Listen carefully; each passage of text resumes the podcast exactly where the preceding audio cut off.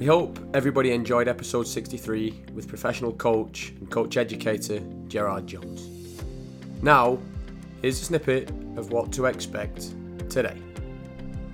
What I think Gold Dust is, is, is something that everybody wants, but it's very difficult to obtain. It's that insight, that aha moment or the eureka moment where the individual connected A and B so there might be something as mastering a skill where the coach has given a little bit of feedback for somebody to master a technique, maybe a volley in the ball. And it's that moment where they have that sweet connection and they finally realize, I know how to do this now. So it's that little sparkle or that little insight and eureka moment where they've realized I've gained improvement or I've gained knowledge that I've applied into practice.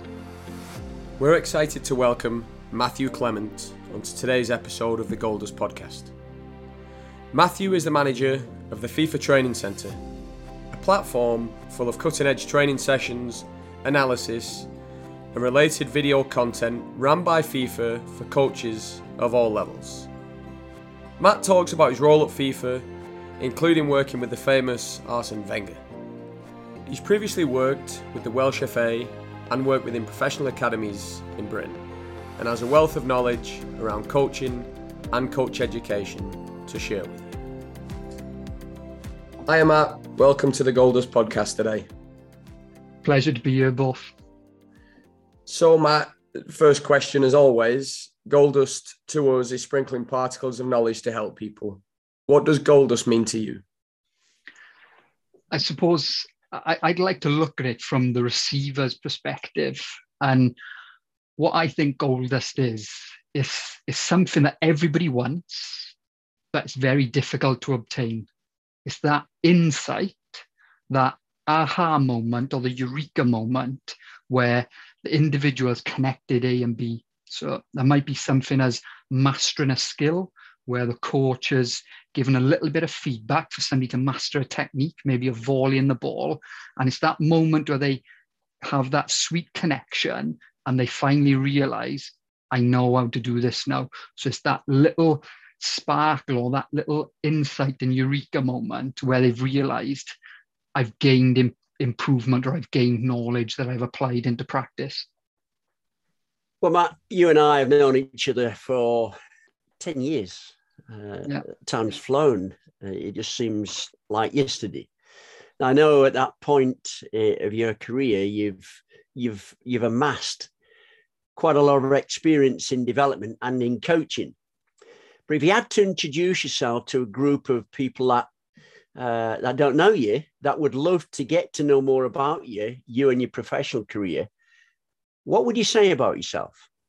Yeah, I suppose where, where I'd start off is the the variety really in terms of coaching that I started my journey within the grassroots game, had a passion for helping people and started coaching and helping people with sports science. So I really just kind of grew into that and started working then as a football development officer. So I was able to combine my passion for coaching with a passion for helping people, getting more people playing the game, raising standards by delivering coach education and moving people further up the ladder. And through working with the Football Association of Wales as a football development officer, I then had the opportunity, once we had a restructure, to be made girls national under 16s manager. So I moved more into player development, into supporting players' journey and leading a national squad. And but I've always been obviously passionate about my career. So I never always just had one job. It's only been the last two years where I've settled and had one job. So starting off, I went to Shrewsbury Town because I was based up in central Wales and started working within player development, taking the under 16s at Shrewsbury Town, which I thoroughly enjoyed.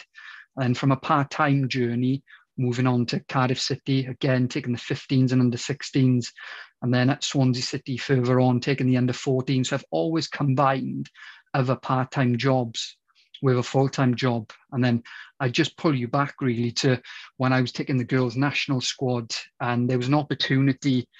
Um, something I've always been passionate about is learning and technology and combining that with football. So we we created portals where our players could log in, reflect on their uh, their games, and we could comment and support what they've been reflected on on their on best practice. So the organisation had saw what we were doing and wanted to create that for um, coaches all over Wales. So I had the opportunity then to kind of in, in concept really Coach Cymru, which was a uh, a coach ed- informal coach education tool. So that's how I then moved on to my final job job where I am now was because I moved from play development into then the, the coach and technology world. And I've always backed that up as well in terms of a master's degree in sports science and obviously doing a teaching degree and being a part-time lecturer as well. It sounds you got a lot of experiences and a lot of knowledge to share and, and obviously very keen to learn. Uh, we're going to touch on now uh, your current employee and, and, and what your current role within that organization is. So, can you just share a little bit about that? Yeah, so my current role or the current company I'm with is Federation International, the Football Association. So everybody knows them as FIFA. Um, most people that aren't involved in football will know FIFA because of the computer game, but obviously FIFA being the governing body of world football. Um, and my role within that is the FIFA Training Centre manager. Um, the FIFA Training Centre is a support, it's a supporting platform for world coaches. Um, first off, we have a public area where the idea is, is to inspire coaches and technicians to support them and for them to fall in love with the game. And we do this via analyzing the game and supporting people on how to analyze the game via articles and um, learning content. We then look at linking the game to the practice. We support coaches and technicians on designing the practice, but designing meaningful practices. There's loads of great examples all over the world of, of companies and organizations that show analysis articles, but then also give you training sessions. But what's meaningful for technicians is how do you design an effective practice that supports your players going into the game? And that's what we attempt to do on the FIFA training centers to bridge that gap so coaches and technicians can create effective practices. And then the final part of the training center is what underpins the foundation. So creating a high performance environment. And again, we do that via interviews with experts, um, case studies of how to create a high performance environment. And this might be leadership and management, it might be talent identification or talent development. And there's all different types of content on the public area, which is the FIFAtrainingcenter.com, where you'll see all these articles, videos, and hopefully, you know, we will keep creating content which is of value to technicians all over the world. You mentioned in there about interviewing exemplars. What are some of the key things that you've learned from those those interviews and from who, if you don't mind sharing? Yeah, I think the first and foremost that we've learned is there's no right approach. I think there's always new research that comes up or evidence that comes out that there's a certain way to do something. But I think what we found from going into different countries and interviewing different specialists is everybody has their own unique way of doing something. But the key thing that they had was the alignment of the organization or the alignment of all the staff within the process and the outcomes that they that they want that everybody understands what the higher strategic goals are for whatever the target is and everybody's aligned and working towards that.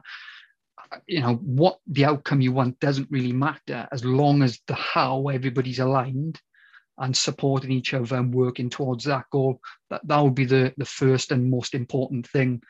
And then i think the other aspect then is making sure that there's clarity within your message. So rather than telling a story and jumping from A to B to C to D, what we've kind of found is that the successful or the best case studies were had three or four key points and there was just a little bit of information around that so everybody understood there was clarity within messages within organizations So, Matt, you mentioned that your official title with FIFA is the uh, training center manager.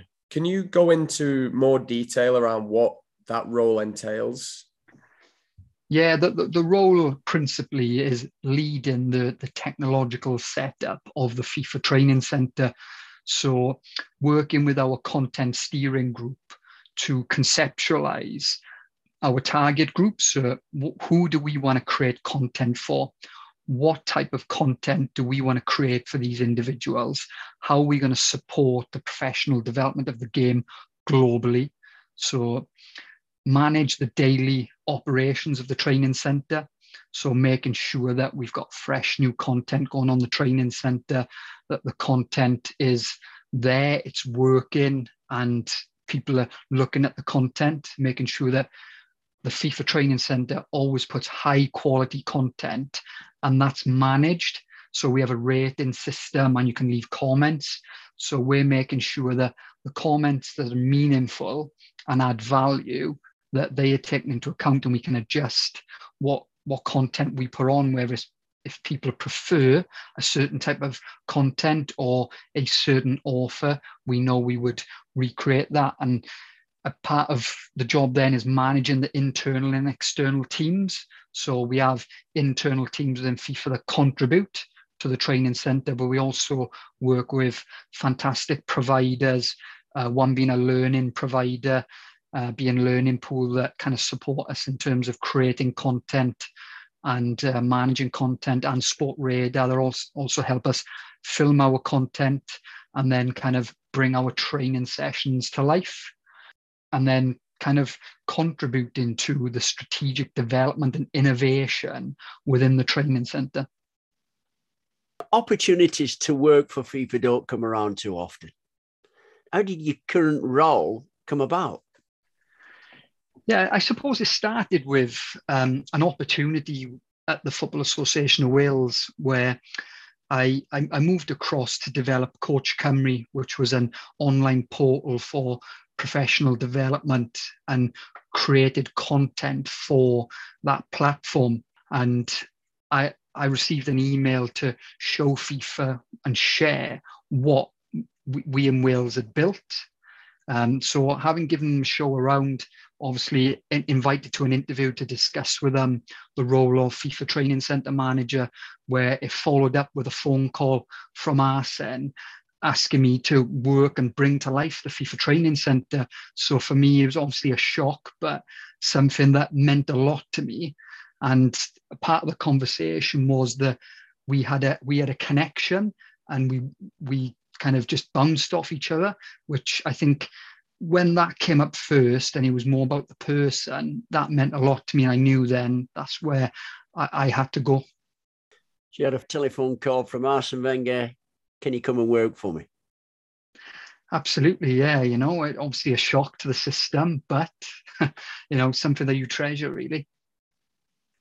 So, I've been built up, I guess, a library of knowledge previously with uh, in working for the Welsh FA, you worked for Shrewsbury, Cardiff, Swansea, and now working for FIFA.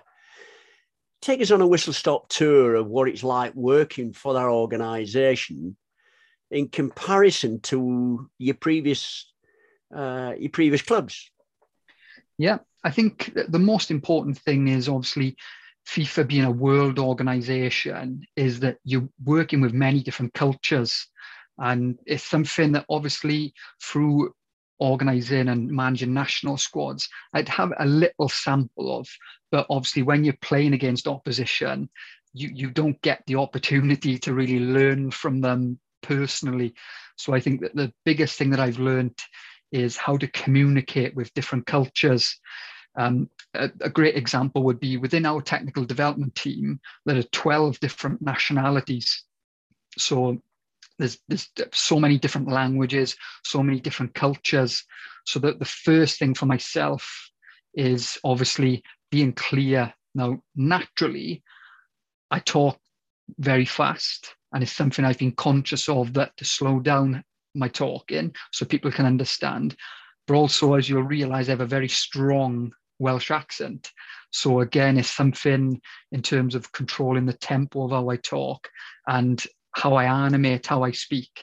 Um, so there's just clarity within message. I mean, I'm quite fortunate that FIFA's uh, formal language is English, so we communicate within English and everybody speaks English. However, being cautious of other nationalities, I'm learning Spanish. Something I've always wanted to do was learn a language. Um, and I think from going around and filming, people appreciate that you're trying.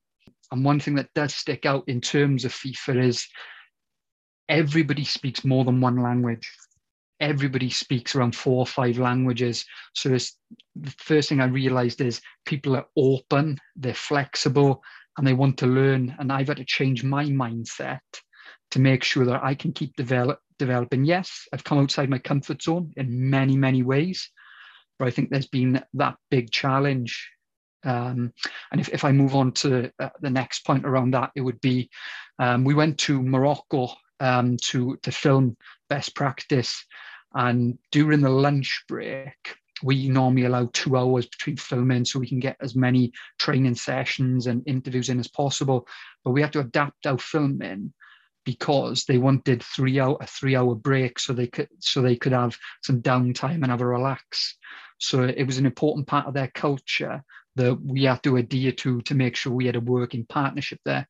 And another good example that we we kind of were quite amused about was um, we, we we're very strong and we got a very a good bond within our team but we, we like to help each other out. And we were setting up an exercise and usually we help the coaches look what do you want? How do you want it set up? etc however when we went to morocco they, they had a kit man specifically designed to do that and we started picking up the cones and moving the goals.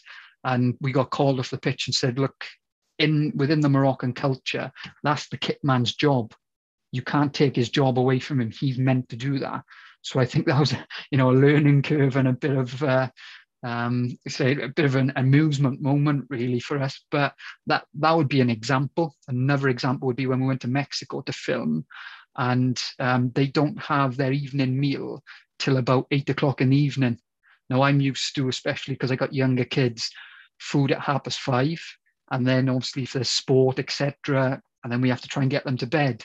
So I'm not usually used to eating that late, but it was something, you know, that again, being cautious of cultures, that is something you, you know, you have to do. And it's been a good learning curve.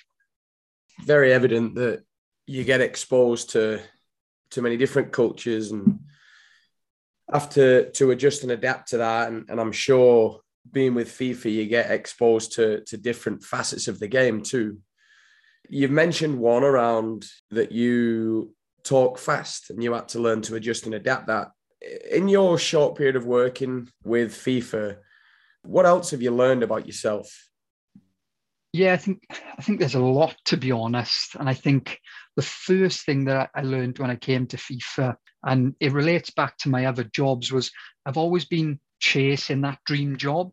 I've always been, you know, doing as many hours under the sun that I can do to try and get the best job I can. But I think ultimately that's not the way to go about it you, you'll get burnt out. And I think when I just started at FIFA and I didn't have any time off between moving from the FAW to go into FIFA, I just went straight in and started doing as many hours as I can to complete projects and you know get get to deadlines. But ultimately, I was inefficient. So the first thing I learned about myself was I was inefficient. That I wasn't planning and prioritizing work. I was just doing everything I can, working weekends, working evenings. But instead, I decided to take a step back and reflect. You know, how can I be more effective?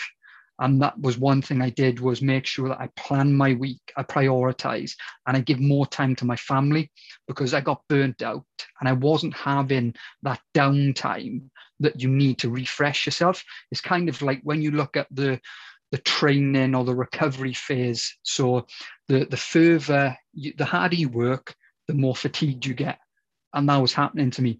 But you need the downtime, the relaxation, the holidays, the time with the family to try and build back up to get that recovery so you can go again. It was kind of, I weren't fully recovering and I was coming back down, working hard again. So I just decided I needed to take a step back and look at what I'm doing. Can I be more effective? So that was the first thing. I think the next thing was kind of more to do with my decision making and my overall maybe happiness in terms of uh, I never really thought about it. I've always lived to the company's values that I worked, and I'd never really thought about it um, until I started seeing a career coach where I thought about my own values, what matters to me, what, what are my values, what are my behaviors, what I hold important, where I now use that to inform my decision making process, run everything through my values. And now I'm more content with my decision making. I'm more confident within my decision making. Whereas previously, I was always second guessing myself. Am I making the right decision doing this? So I would say the, the values one then would be another important one. Um, another one, which I think is really important, would be what I'd call relearning things. So I think because I've been working in different cultures for different organizations, and I always thought, well, I think I was a very good organizer, a good project manager. But then when you come to FIFA, it's on a different level because people have a degree in project management, they have a master's degree in project management. So they're world class at everything they do in every facet of the organization. So I quickly found out I had to improve everything, but more my planning, organization, my project management, my strategic planning. But I had to quickly look, right, how do I do this? And if, if I relate it to football then, and we look at, I think Klopp and Guardiola playing a 4 3 3, and automatically people are looking at them and thinking, oh, a 4 3 3 is the way to play. So they think the system is how people become successful. But ultimately, we all know within five years' time, it might be a 3 5 2. It's, it's whoever's doing well at the time. So I think it's, it's that not having assumptions that what I know is always correct and what is always right. So challenging your beliefs and challenging what you do w- would be absolute key. As I spoke about, I think learning to pe- speak Spanish, adding another bow to what I'm doing w- would be absolute key. And I think what one thing that really came to me was working on and maintaining and using your strengths. I think in, in any development place, everybody focuses a lot on their weaknesses. But I think one thing that I've realized I've had to do is I, I'll work a little bit on my weaknesses, but I'll focus mainly on my strengths. I'm quite creative. I like to try new things. I like to use technology in what I'm doing. And I'm not afraid, and never have been afraid of making mistakes. So I like that element of risk. So even when I'm doing a presentation, I'm happy to add in animations to bring things to life to share with colleagues. So not losing that creativity. And I think one thing that I've always kind of um, been good at is supporting others and developing others through mentoring and through being a coach educator. So it's something I've realized that I need to continue to use my strengths within my role to make sure I'm maximizing the, the outputs of our team. Um, and I think another aspect would be around being a scientist. So it's critic, critically looking at things.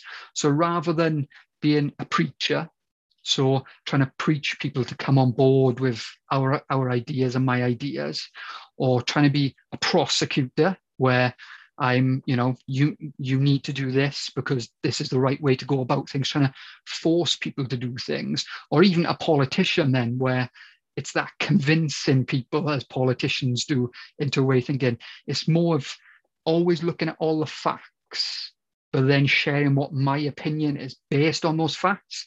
So that critical thinking is something that's very big in FIFA and that evidence-based thinking, but be a scientist about it well, you've obviously learned and are continually to learn quite a lot. You've learned things from past experiences.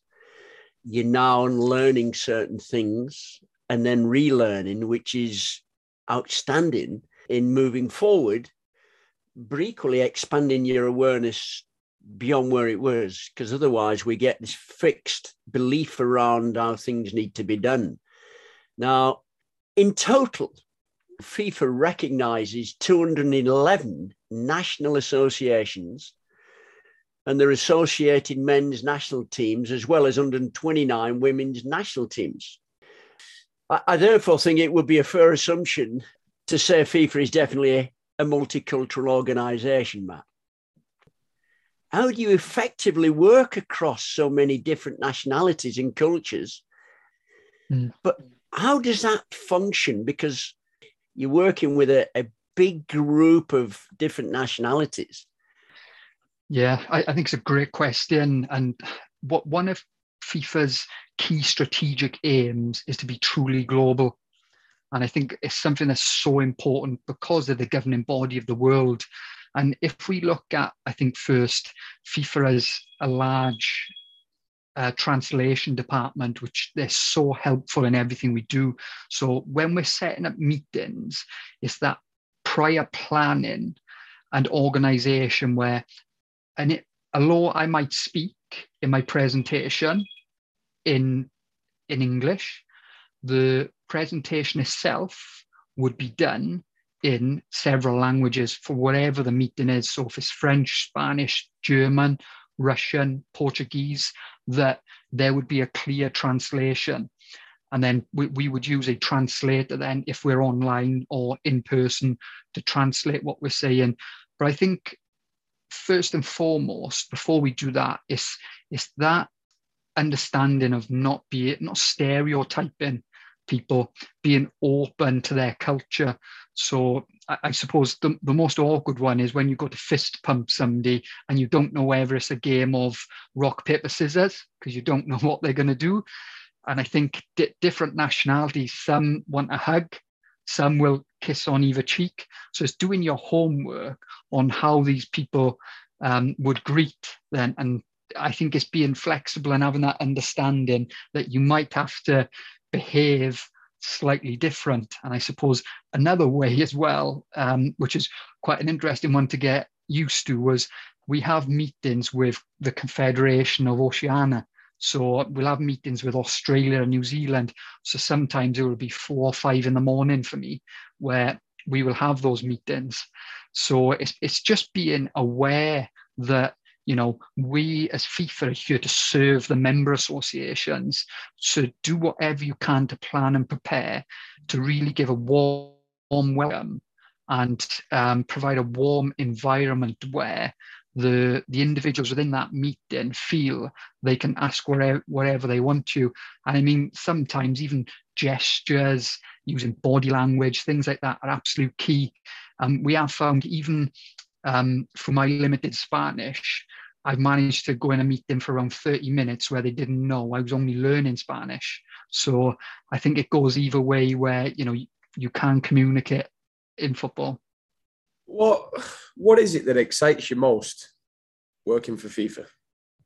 The the thing that excites me the most is the the the impact you can have is, is the global impact. So especially if we look at the training center, and we, we're providing learning content for everybody all over the world. So knowing that somebody in Brazil, somebody in Japan, Australia, South Africa, all these people will have access to the training center and have the available learning content and it, even things around supporting their game, supporting coach educator coaches, grassroots coaches. I think it's knowing that what we're doing is part of the greater good. I think that's the first and foremost thing that really excites me. And then I look at the FIFA World Cup, and I, I remember the 1994 World Cup, so probably gives away my age a little bit. But I think it's knowing that you work for the organization that runs the biggest tournament within the world. And then when you're walking around FIFA, you see how busy it is, how vibrant it is.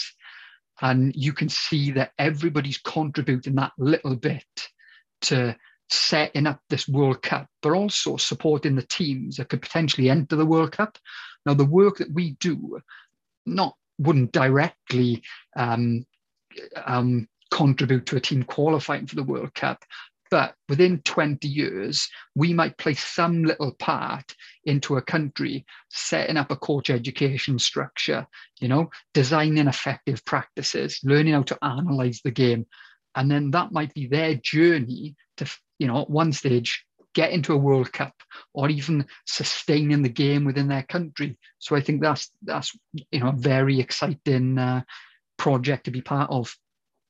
Well, it certainly does sound exciting, without a shadow of a doubt. Now, look, the, the current FIFA chief of global football development is Arsene Wenger. Uh, what's it like working with someone who is so highly respected worldwide? The first thing that comes to mind is inspirational. Um, I think if you look at a record, you look at his achievement of what he's done in the game, you, you can't not you know look at him and think he's an inspirational figure.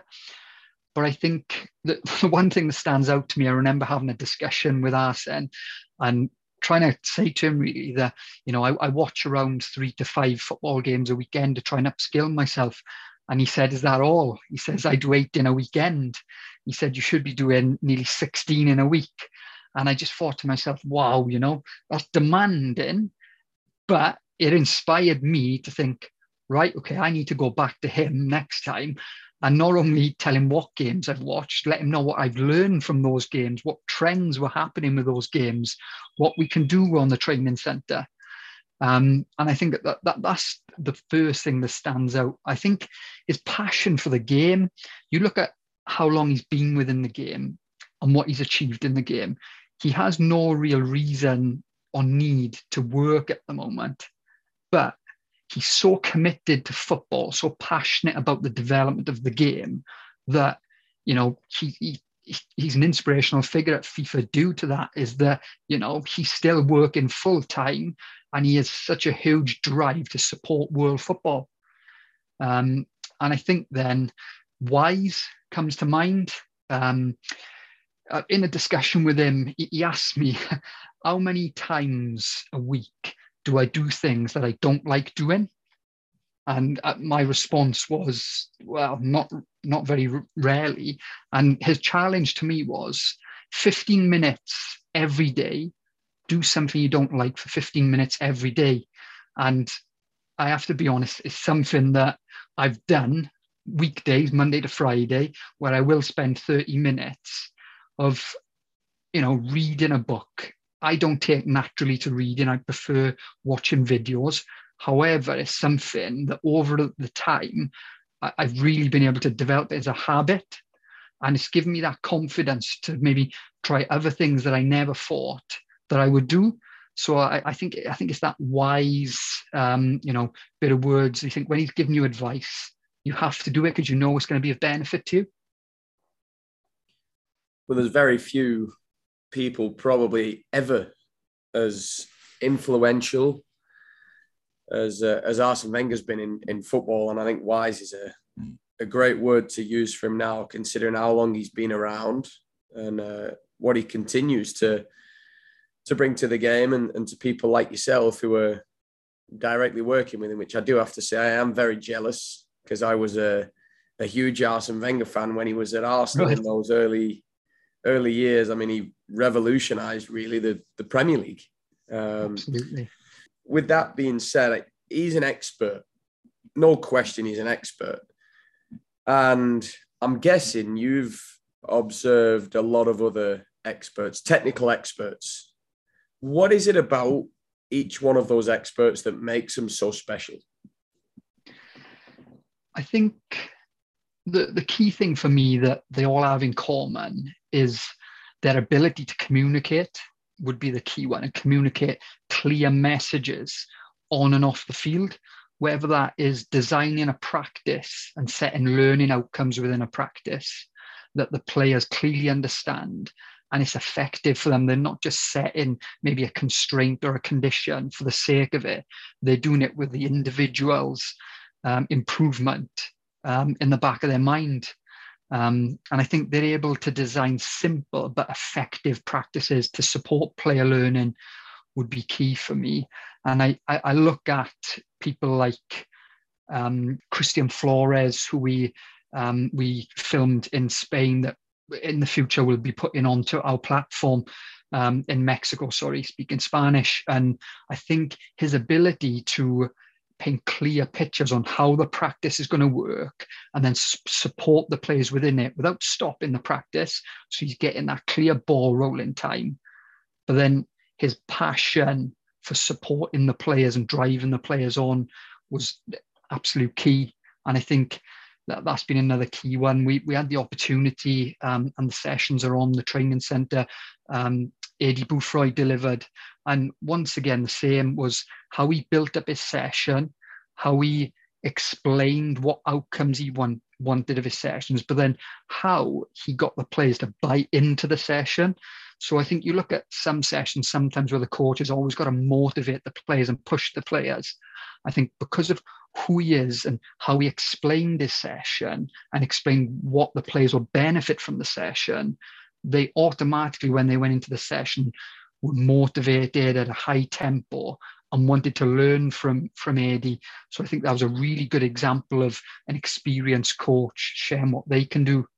Um, I think another good technician would be Ben Bartlett. Um, uh, you know, done some great work around practice design and, and around uh, the constraints led approach. And I think, again, designing effective practices, but not overcomplicating them. Um, and I, I, bring it back then to the likes of Pep Lijnders, who works at L- Liverpool, um, João Tralhão, the former Benfica um, director of the academy, and David Hughes as well, who now is head of coaching at Cardiff City, but formerly been at a number of clubs within the Premier League. I think they all had the same thing in terms of empathy for the player, understanding that players need support. They're not going to get everything straight away, but maintaining calmness, that composure, and made made sure that the players were at the heart and the center of everything by not moving the things along too quick, not asking the players to do something that they might not be able to do, but putting the player in the center of everything and then adding different things to support the player throughout the session. So, in watching these exemplars, Matt, the, the calmness, their ability to communicate clearly the message, the nice and composed and extremely organized in doing what they do to get clear desired outcomes uh, would be would be some of those some qualities. I'm sure there'd be other qualities that each and every one of them possess. One in particular might be multi multi multinational or uh, bilingual or multilingual. But on that, you'll be working on projects for for FIFA. I'm sure. Is there any exciting projects that you can currently share with us that we we can look forward to? Yeah, absolutely. I suppose the, the first thing would be further content that will be released within the FIFA Training Centre as we come along, more best pra- practice examples, more expert interviews, and they, they will be put in French and Spanish as we move along. But I suppose the, the other thing that stands out is obviously we have a World Cup coming up. Now, I think as many people know, FIFA always do a technical study report around the World Cups um, the first thing is we'll be creating more content than ever around World Cups to explain what's happening, to explain how coaches have prepared, to explain how they've analysed games, um, to, to explain the successes that coaches have had, whether that be technically, tactically, physically, or even psychologically. So we'll be bringing out content within the training centre on this. But one thing that does um, stand out that I'd like to share is the work that Steve McLaren is doing within our technical study report. So we will bring out a technical study report, which will sit in the FIFA Training Centre following the World Cup. Then also what underpins that is um, our performance analysis department and Chris Loxton, who oversees that department. They've been growing and growing and developing what we call the football language. It's a one way of analysing the game. And they trialed that at the Arab Cup and they'll be using that at the World Cup. So I think that's very exciting for the football intelligence that comes out of that that uh, project. Give us a little bit more detail. And that excites me a little bit because you're just teasing at the moment. I'm extremely. You used some words earlier in the uh, in the chat around being curious, and I'm massively curious around what specifically you're referring to there. Yeah, so um, I think when Arsene came on board at FIFA, Arsene's vision was we have technical experts who have an opinion on the game, on how it's played and how they've analysed the game. But what he felt was very important that we had enhanced football intelligence or data that backs up what these experts are saying. So we're not just stating to you what an opinion is, we're giving you the facts that are supporting this person's opinion. And if I went further to the football language, we we will have a player per per game. So the 22 players will all be analysed in every tournament. So that's why we call it enhanced football intelligence because there's more analysis going on than ever before. So we will be bringing new intelligence, new analysis that's not been done before. And the performance analysis department with Chris Loxton have done fantastic work there. So yeah, look, look out for that one. So will we be getting that on? We're likely to be getting that on BBC, or is that likely? So when the pundits, will they be getting exposure to that content? potentially that is potentially what may happen, but it will most definitely be on the FIFA training centre. In terms of technology, is there a from a coach development perspective, this is, is there a technology that you've come across that you think is different or that you think as coaches we need to explore more? Yeah, good, great question, Dave. I think the the key thing that stands out to me here would be there's been a lot of work done around VR, around virtual reality and goalkeeping. And I think one area that will go over to coach development will be using virtual reality to create the environment of the game. So it might be supporting decision making. I think if you look at the best coaches at the moment, they're very good at making in game changes to affect the game or to counter what the opposition manager has done. So I see virtual reality being used for coaches to put them in that environment where they can see the chaos of the game, but the virtual reality will support them seeing the specifics amongst the chaos and support their decision making. Do they need to change shape? What type of personnel should they change? You know, and I think that's what you see the top coaches doing. And I think that development will will only push coach development further. And I think taking that a little bit further, I think from a coach development perspective, we're still underexplored in terms of psychological development. So, you know, how is what is effective decision making? How do coaches make their decisions in the game? How do they plan and prepare? So I see more now work being done around the psychological development of the coach rather than we've looked at the technical, the tactical development of the coach. But I see that psychological development window now being the one that's going to really open up. Final question. Uh, I wish we could keep going here. I need to count. We need to start lining up more questions for you. But final one, David. I, have got to. as I mentioned to you during this, or prior to us recording, David and I, what we tend to do to help each other, we text each other. So we go, right. He just texted me, said, I could sit here and listen for hours. I, I, could talk for hours and talk, converse with you for hours. Well, the final question, you can make it last as long as you want. Yeah. Who in world football would you like to meet or observe? You've because you have mentioned some really good names. Who is there that you've not met that you would like to meet or, or observe? Yeah, great question, and I could I could give you a list because I want to meet as many as I can.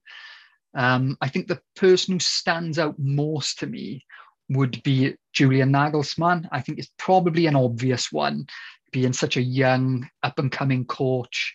That what I really love is how he's used technology first and foremost. I think everybody's aware of the the images that you know were released of his his large TV that he has at the side of the of the training ground, and he draws the problem that the opposition are putting for his team on the pitch, and they have to try and solve it. So I, I love how he works, and I'd love to kind of pull his brain, you know, on tactical development of the game, where he sees it going, how he sees coaches having a bigger impact on players, preparation. I, I think that'd be an absolute key one. I, I love all the practices I've seen him released, and I kind of like to quiz him on his principles, how he works, the types and modes of practices that he uses. I'm very, very interested in. Um, and I think the other one is, um, I think it's just as obvious, but I think it's somebody you've had on the podcast, and I know you're very friendly with, would be uh, Michael Beale. Um, you know, just from reading his blogs, etc., and reading his website and seeing his approach and the how of coaching, you, you can see what a good person he is and how he implies his personality on his coaching. And I got that from obviously listening to the Goldust podcast as well, which is fantastic. So I'd like to, you know, spend a week with him and see how he works, how he operates. And I, I just love how when he talks about working with his team, you know how it's about the team and it's you know there's kind of no, no eyes as such there they're part of a multidisciplinary coaching team and i think you know from his experiences of player development i think you could get some you could take a lot of gold dust off him. That's what i would say. I'm going to ask a final final question. We are extremely curious about both what you do but what are you most curious about in doing what you do? Yeah, the, the most curious thing I'm about, or I, I, I want to know about is two things. So the first thing is the difference between people is it stands out to me most, you know, if we look at from filming in Mexico and how the Mexican FA and the Mexican Federation, how they worked and how they operated with each other. How is that different to how New Zealand or how Thailand or how Iceland do it. That, that's the first thing that stands out to me. But not only national squads, we will do youth academies. So, how do these different academies work? And there's obviously no one right model, but uh, uh, what excites me most is sharing that with so many people. And then somehow let's discuss it and try and support each other to create what is best for, you know, X, Y, and Z. What, what's best for this individual? That that would be the first thing that most stands out to me. The second thing would be learning and development. So we're in the process at the moment of creating courses, coach educated development courses, technical leadership courses to support worldwide. I think the one thing that really stands out to me is how do people best learn? I think there's been obviously historically learning styles, learning preferences they change them to, then there's no such thing. But I have ways where I prefer to learn. Maybe I don't learn better. Maybe I'm not actually consuming that information, if that makes sense. Maybe I'm enjoying it because I'm just watching it. I'm not taking it in. I'm relaxing. So I think one thing that I, I will be investigating and obviously sharing my findings is how do people in football players on the pitch, how do they best learn? In the classroom or by doing, you know, or by backing up a little bit of both somehow, reflecting on what they've done, but also how do coach educators learn? How do technical directors, sporting directors, how do they learn from doing their job and reflecting by doing courses, um, you know, by listening to podcasts, watching interviews? How do we all best learn? And you know what information can we share with each other to to help each other to you know gain more knowledge. I, I, think that you know that that would be absolute key. And i suppose the final thing that i'm really kind of curious about is how how much can i learn? How much do i need to need to learn? You know what should i be learning? And what should i be prioritizing for my own learning? It's fascinating just to to listen and get an insight uh, behind what you currently do.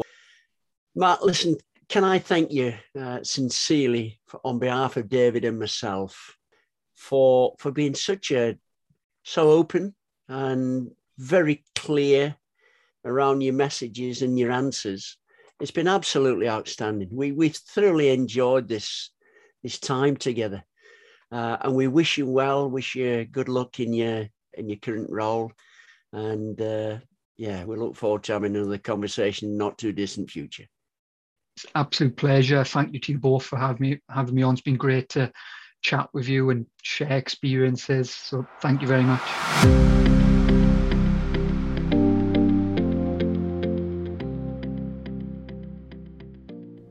Thanks for tuning in to the Goldust podcast today. If you enjoyed this episode and you haven't already subscribed, please do so.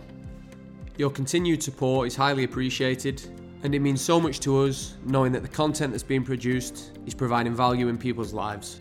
If you would like to know more or get more information from us, you can follow us on Twitter at Gold Dust Podcast, and also you can visit our website at thegolddustcoach.com.